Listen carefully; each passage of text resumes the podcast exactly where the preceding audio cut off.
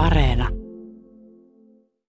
Meidän suku rakensi nämä silloin, tai rakennutti silloin 20-luvulla. Ja hehän, hän tuli Porista alun perin. Ja tota, mä oon ensimmäinen hämäläinen meidän suvussa. Heillä oli sahoja ja paperitehtaita Porissa ja sitten tarvittiin, tai haluttiin varmistaa niin se tuu, puutavaran saanti. Ja sitten oli myös suuri mielenkiinto ää, maataloutta kohtaan. Oli kokenut nälkävuodet silloin 1860-luvulla ja haluttiin sitten ehkä myös nähtiin, että Suomen maataloutta voisi uudistaa. Ja tota, silloinhan se oli siis mun isoisen isoisä, joka osti tämän tilan ja sitten suku ja hänen veljensä ostivat kaksi muutakin tilaa täältä Hämeestä, Harvialan kartanon ja se, joka nykyään on Vanajanlinna. Ja tämä on ainoa sitten tila, joka on enää suvun omistuksessa ja myös ainoa aktiivinen maatila enää. Nämähän on, mä itse pidän tosi paljon näistä punatiilirakennuksista ihan myös senkin takia, että ne on hirveän hu, niin kuin helppoja sillä tavalla, että niillehän ei ole ihan hirveästi tarvinnut tehdä tässä sadan vuoden aikana. Tämä on tosiaan se navettarakennus, tämä pitkä rakennus ja se koko tila perustettiin siis maitotilaksi. Ää, yhdet Suomen ensimmäiset Ayrshire-lehmät tota, tuli tänne. Ja tämä oli silloin Pohjoismaiden isoin ja modernein navetta. Ja tämä on siis vieläkin aktiivisessa navettakäytössä. Meillä oli viimeiset lypsylehmät vuonna 2006, jonka jälkeen me kasvatettiin edellisen Al- Alkiokeskuksen nykyisen Viking Geneticsin lypsyhiehoja. Sitten me oltiin kaksi vuotta täysin ilman eläimiä ja se ei tuntunut yhtään hyvältä kenestäkään. Ja sitten tota, 2017 me ostettiin ensimmäiset liharodut tai liharotuiset naudat ja, sit, ja siir- aloitettiin myös siirtyminen luomuun. Ja tänään meillä on sitten 70 emolehmää ja pellot ja eläimet on luomussa on kyllä mittavan näköinen tämä kompleksi. Tässä näitä punatiilirakennuksia, navettaja ja, ja muita maatilan rakennuksia muodostaa tällaisen sisäpihan. Suku kävi siis Englannissa äh, vähän niin kuin hakemassa inspiraatio tähän maatilaan ja sen takia tämä onkin ehkä vähän tämmöinen brittityylinen. Se arkkitehtitoimisto, joka nämä piirsi, erikoistukin sitten tällaisiin kartanomaatiloihin ja navettoihin ja muun muassa piirsivät Stockmannin Frosterus ja Gripenberg muistaakseni oli toimiston nimi silloin. No niin, täällä me nähdäänkin sitten, kun tullaan vähän tästä pihapiiristä ulos, niin nähdäänkin sitten täällä näitä onko tämä nyt näitä emolehmiä vai onko teillä lihakarjaa sitten vielä muutenkin? No ne, meillä on siis emolehmiä, eli ne poikii keväällä, aloittaa helmikuussa ja lopettaa sitten noin huhtikuussa. Meillä syntyy siis noin 70 vasikkaa vuodessa. Sitten ne menee heti kun vaan laidunkausi alkaa, niin menee laitumelle vasikat ja emot yhdessä. Ja sitten syksyllä, ää, joskus syyskuussa, niin vierotetaan vasikat emistä ja sitten me myydään ne vasikat muille tiloille.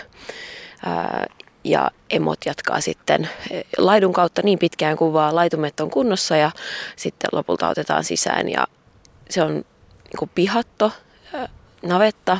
Ne sit se, sitten itse päättää, että milloin ne nukkuu sisällä ja sitten ne syö ulkona.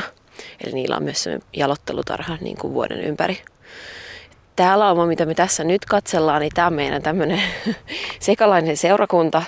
Tässä on niitä Herefordia, jotka on meidän päärotu. Sitten tässä on, just tällä laitumella on myös Suomen karjaa. Meillä on niitä pieni määrä. Ne on tällaisia, ne on puolet pienempiä kuin noi Herefordit ja ne on aika, ne on aika hauskoja tyyppejä. Tässä on kyyttöjä eli Itä-Suomen karjaa ja sitten Lapin lehmiä eli Pohjois-Suomen karjaa he katselevat meitä tässä, että mitäs, mitäs oikein siinä juttelette, että onko jotain asiaa. Ei muuta kuin terve vaan. Ne varmaan kyttää, että saako ne lisää ruokaa. Ne, ne. Nämä, varsinkin nämä kyytyt on hyvin tota, nopeita ilmoittamaan, jos vähänkin tulee nälkä, mikä on toisaalta hyvä niillä ei ole koskaan mistään pulaa, koska ne heti kertoo, jos asiat on huonosti. Lehmät on siitä hauskoja tai naudat siitä hauskoja eläimiä, että ne on hirveän uteliaita ja ne tunnistaa heti, jos on joku vieras ihminen. Ja varsinkin jos ollaan navetassa, niin ne kyllä heti niin kuin spottaa, että tuolla on joku, joka ei yleensä kuulu joukkoon ja sitten ne tulee koko lauma yleensä tuijottamaan sitä vierasta. tässähän on, tämä on siitä hirveän niin kuin kätevä maatila, että kun tämä on tosiaan perustettu nautatilaksi ja muutenkin ihan perustettu maatilaksi, niin kaikki meidän pellot on ihan tässä ympärillä. Kauimmaiset taitaa olla kahden kilometrin päässä. Eli se helpottaa tosi paljon tätä meidän työtä ja tätä logistiikkaa. Mm. Ja sitten kun on ollut paljon nurmia jo niin kuin sadan vuoden ajan, niin tota, se nurme, nurmihan tekee hyvää yleensä maaperälle, joten, mutta aika vaihtelevaa maaperää täällä kyllä on. Ja sittenhän tämä tilan nimikin suon taka tulee siitä, että tämä on niinku kahden ison suon takana. Mm. Elle Rydbeck, kuinka kauas Suontaa kartanon historia menee ennen teidän sukua? No sehän menee tonne ihan tuhatluvulle asti. Täältä löydettiin muistaakseni 80-luvulla, kun tuossa kaivettiin yhdellä meidän laitumella, löydettiin viikinkin-aikainen miakka, joka on nyt ihan siis tässä viime viikkoina ollut aika paljon otsikoissa, kun siitä tehtiin uusia DNA-tutkimuksia. Ja sitähän silloin on epäilty pitkään, että se oli niin kuin jonkunlaisen naispäällikön miakka. Ellen, kun sä oot kasvanut tällä tilalla, ja niin kuin sanoit, ensimmäinen hämäläinen. Ja tämä kun on tietysti valtavan iso tila ja kartano, niin täällä on paljon rakennuksia ja, ja mielenkiintoisia paikkoja. Mikä on ollut se sun äh, lempipaikkasi? Äh, lapsena se oli ehdottomasti toi navetta. Tota, siellähän äh, lehmät oli luonnollisesti mun lempieläin lapsena ja mä olin todella paljon navetassa jo ihan pienestä pitäen. Äh, äitihän piti tätä tilaa ennen mua, joten varmaan se oli aika luonnollistakin, että olin sitten hänen kanssaan paljon siellä. Osallistuin niin kuin niihin eläinten hoitamiseen ja, ja muuhun tavallaan siihen arjen tai niihin navetan arjen töihin. No oliko sulle aivan selvää, että sä jatkat tilanpitoa? Kyllä se oli. Se oli niin kuin, vähän niin kuin aina pienestä pitäen se suunnitelma. Ja mutta sitten mä halusin vähän niin kuin ehkä varmistella ja sen takia menin sitten lukion jälkeen ruotsinkieliseen kauppakorkeakouluhankkeen. Mä ajattelin, että se on ehkä varmempi, että mulla on talouden niin kuin koulutus, jos mä sitten muutenkin mieltäni ja haluan tehdä jotain muuta kuin maataloutta. Ja sitten mä olinkin ää, valmistumisen jälkeen ihan erilaisissa töissä ja jo niin kuin opiskelun ajan olin hyvin erilaisissa yrityksissä kesätöissä, mutta sitten pari vuotta sitten ää, rupesin ää, niin kuin miettimään asiaa vakavemmin ja koin, että nyt olisi niin kuin hyvä aika ehkä palata tilalle. Mutta kuitenkin tämä maatalous jotenkin on kulkenut siinä sun rinnalla koko ajan. Joo, aika vahvasti, että Mä olin tota, opiskelun aikoina kesätöissä sellaisessa ruotsalaisessa yrityksessä kuin Delaval, joka valmistaa lypsyrobotteja.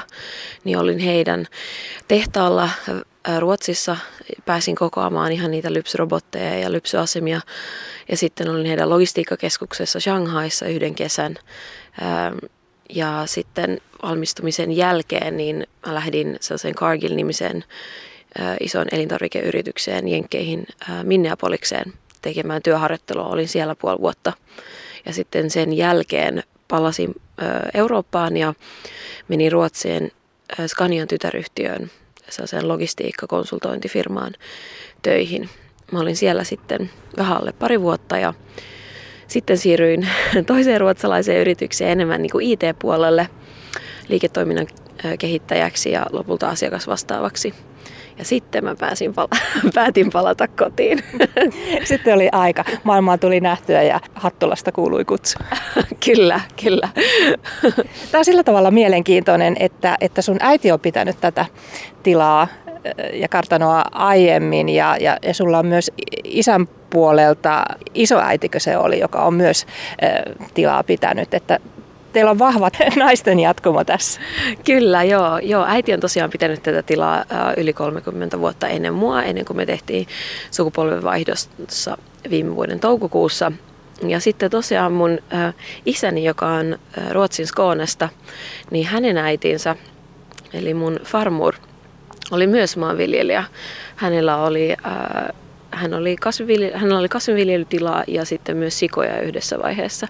Et se on kyllä mun mielestä tosi hauska ja aika semmoinen äh, erikoinen perinne, että se periytyy niin kuin naislinjalla tämä maatalous meillä. No, ootko huomannut, että siinä olisi jotain erilaista kuin jos olisi periytynyt ähm, toisella tavalla? Mm. En mä, en mä usko itse asiassa. Se on aina ollut niin luonnollista niin kuin meillä, enkä mä ole koskaan miettinyt sitä silleen ehkä niinkään sukupuoliasiana. Toki kyllähän sitä huomaa, että naiset on vähemmistössä maanviljelijöissä, mutta toisaalta on kyllä ilahduttavan paljonkin niin kuin tosi kunnianhimoisia naisia maanviljelijöinä. Mutta tota, en, en ole itse ehkä niin, ajatellut sitä niin paljon, kun se on aina ollut niin luonnollista. Minkälaisia tulevaisuuden suunnitelmia ja ajatuksia sinulla on tämän tilan suhteen? Äh, tota, mä haluan tietysti pitää tätä tilaa yhtä hyvin kuin sitä on pidetty tähänkin asti ja jos mahdollista vielä paremmin. Että panostetaan luonnollisesti eläinten hyvinvointiin. Se on ollut, sanoisin, kantava teema jo niin kuin ihan koko tämän tilan historian ajan. Ja sitten pidetään huolta, että pellot, maaperä voi hyvin.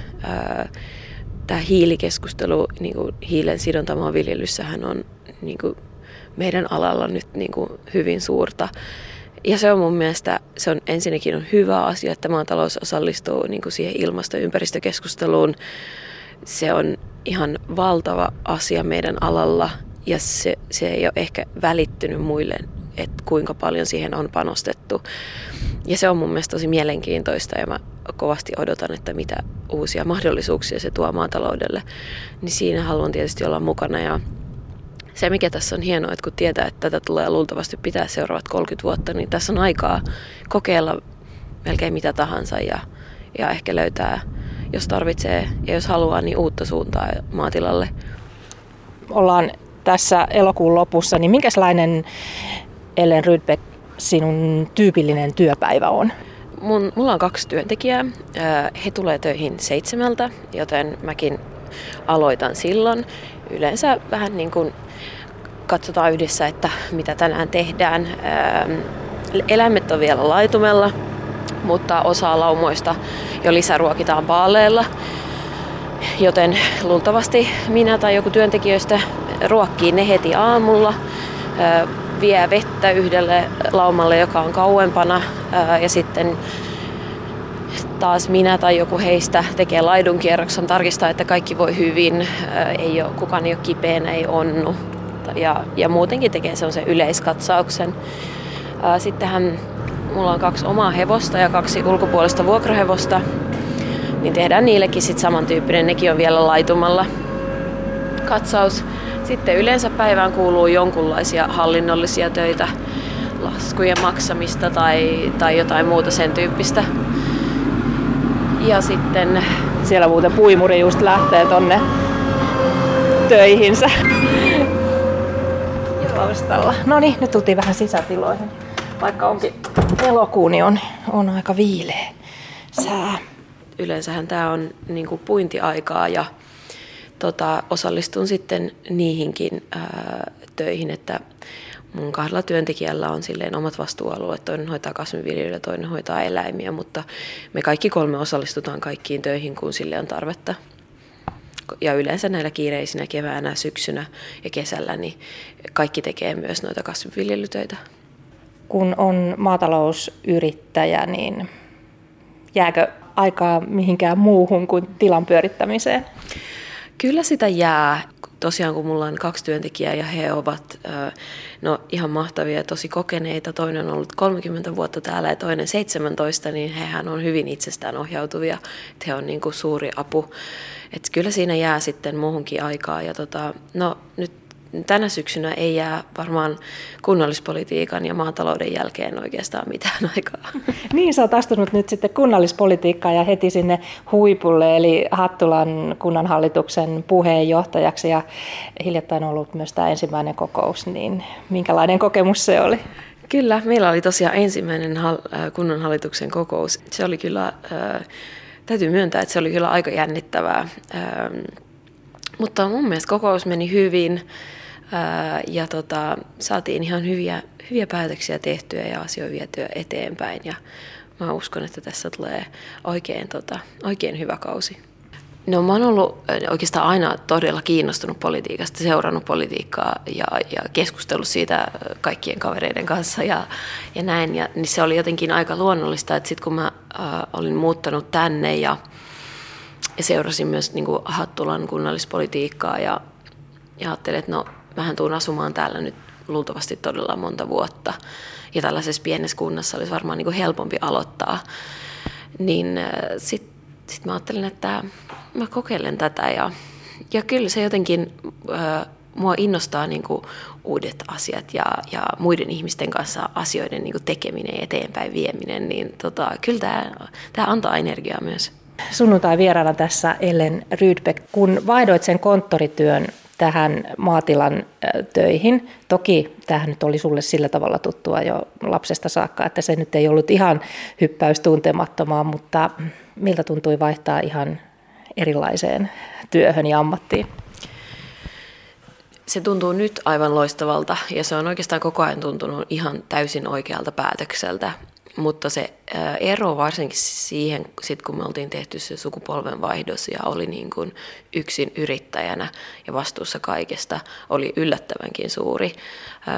Että se, mitä mä kaipaan edellisistä töistä, on niin kuin se työyhteisö, että yhdessä tehdään asioita ja, ja niin kuin ne huonot asiat ja ne hyvät asiat koetaan yhdessä. Ja se on ehkä se suurin ero tähän maatalouteen, että vaikka me, meillä on niin kuin mahtava tämä meidän kolmen hengen porukka, niin se, siinä on kuitenkin niin kuin niiden isojen päätösten ja tavallaan huolien ja myös ehkä ilojenkin kanssa kuitenkin yllättävän yksin. Mutta sitten taas tämä niin kuin tämä maalla asuminen ja se fyysinen työ yhdistettynä sitten kuitenkin siihen niin kuin strategiseen ja niin kuin yrit, yrityksen kehittämiseen on kyllä niin kuin ihan mahtavaa, että sitä saa tehdä. Ja, ja sitten tietysti ehkä myös se, että kun tämä on sukutila, niin sitten se tuo siihen semmoista omaa painoa, arvoa hyvässä ja huonossa. Et tietysti kokee paljon paineita siitä, että pitää niin kuin jatkaa ja kehittää tätä tilaa, joka on jo sata vuotta ollut suvussa, mutta toisaalta se on myös niin kuin tosi hienoa. Kuinka paljon äitisi on tässä vielä mukana vai oletko sanonut ja pitänyt, että minä johdan nyt tätä tilaa? Äiti asuu nykyään Ruotsissa pääsääntöisesti ja tota, mun mielestä se, on, se, se oli ehkä molempien kannalta helppoakin sillä tavalla, että hänen ei tarvitse joka päivä katsoa, että on, miten toi nyt on tehty vai onko toi tehty ollenkaan ja mun ei tarvitse miettiä, että mitä hän mieltä äiti nyt on tästä. Mutta sitten hänestä on ihan suuri apu, että kun mä lähden Helsinkiin viikonlopuksi tai jos mä pidän kesällä viikonlomaa tai jotain, niin sitten hän voi tulla niin kuin vanhempana asiantuntijana paikalle auttamaan. Ja muutenkin, että, että on aina puhelimen päässä. Kyllä kuitenkin ei enää joka päivä, mutta joka viikko tulee joku asia, josta niin kuin kysyn. No, mutta sitten kun rentoudut ja, ja vietät vapaa-aikaa, niin mitä silloin puuhat? Mm. No mä yritän käydä aika säännöllisen epäsäännöllisesti Hämeenlinnan CrossFit-salilla, joka on mun mielestä todella rentouttavaa ja myös semmoista ää, niin kuin sopii tähän fyysiseen työhön tosi hyvin. Mutta sitten, koska mä opiskelin ja asuin pitkään Helsingissä, niin mun suurin osa mun ystävistä on Helsingissä, eli sitten mä yritän päästä kerran kuukaudessa tai kerran kahdessa kuukaudessa käymään niin kuin yhden viikonlopun Helsingissä ja käyn sitten taidenäyttelyissä ja museoissa ja ravintoloissa. Ja niin kuin tavallaan, että mä saan myös sitä kaupunkielämää, jota mä välillä kaipaan kuitenkin suuntaan kartano Hattulassa ei ole pitkän matkan päässä kaupungissa tai, tai myöskään Parolasta Hattulan keskustasta, mutta kuitenkin tavallaan omassa rauhassaan täällä. Kyllä, ehdottomasti. Siis mun mielestä niin kuin Hattula jo on niin kuin todella hyvällä paikalla. Täältähän on vain puolitoista tuntia Helsinkiin ja alle tunti Tampereelle, niin mä en ole koskaan niin kuin pitänyt sitä puolitoista tuntia hirveän pitkänä matkana. Ja mehän niin kuin täällä maalla nähdään nämä etäisyydet vähän eri tavalla kuin Helsingissä. Ähm, että ei, se ei tunnu niin kuin, ei se tunnu siltä, että me oltaisiin mitenkään hirveän eristyksissä, mutta silti äh, tämä on kuitenkin hyvin, niin kuin, niin kuin sanoit, omassa rauhassa, mikä on tosi kiva. Kun on kyse isosta tilasta, on satoja hehtaaria peltoa ja, ja metsää ja emolehmiä on useita kymmeniä, niin kumpaa tarvitset enemmän hankkeenilta opittuja liiketalouden talouden taitoja tai mitä maatalouteen liittyy niitä taitoja ja tietoja? Ehkä mm, se on tuntunut ehkä siltä, että mä tarvitsisin enemmän niitä maatalouden taitoja. Mä oon lukenut siis maataloutta 30 opintopistettä sivuaineena mun kandidaatin tutkielmaan luultavasti ensimmäisenä ja viimeisenä hankkeenissa. Ja se äh, ehkä mä itse olen kokenut, että olisi ollut hyvä, jos olisi ollut vielä enemmän sitä maatalouden niin kuin, koulutustaustaa, äh, varsinkin tähän kasviviljelyyn liittyen, joka on vieläkin uusi ala. Mutta sitten toisaalta se, mä luulen, että kyllä niistä hankkeiden opiskeluista on ollut tosi paljon hyötyä, mitä ei ole vaan tullut ajatelleeksi niinkään. Ja sitten niin kuin ehkä jopa näitä koulutuksia enemmän, niin koen, että olen hyötynyt siitä, että on ollut hyvin erilaisissa yrityksissä ja työympäristöistä ja erilaisten ihmisten kanssa tekemisissä. Ja se mä luulen, että on ollut niin tosi hyödyllistä. Jos ajattelet nyt maanviljelijää Ellen Rydbeck 30 vuotta eteenpäin, kun ajattelit, että sen nyt ainakin olet tässä ja hoidat tätä tilaa, niin miltä suontaan kartano näyttää 30 vuoden kuluttua? Historiassa loppujen lopuksi aika pieni aika. Kyllä, todella. Mä toivon, että rakennukset näyttää ihan samalta kuin tänään. Luultavasti on joku katto vaihdettu jonnekin ja kaikki ikkunat pitäisi kunnostaa. Uh, mutta muuten mä toivon, että täällä on eläimiä, mielellään nautoja 30 vuoden päästä. Uh, mä toivon, että me ollaan hiilinielu ja tehdään aktiivisesti töitä ympäristön ja, ja ilmaston uh, puolesta. Ja mä toivon, että Suontaan kartano on jonkunlainen edelläkävijä jossain asiassa, tai ainakin semmoinen niin esimerkillinen tila.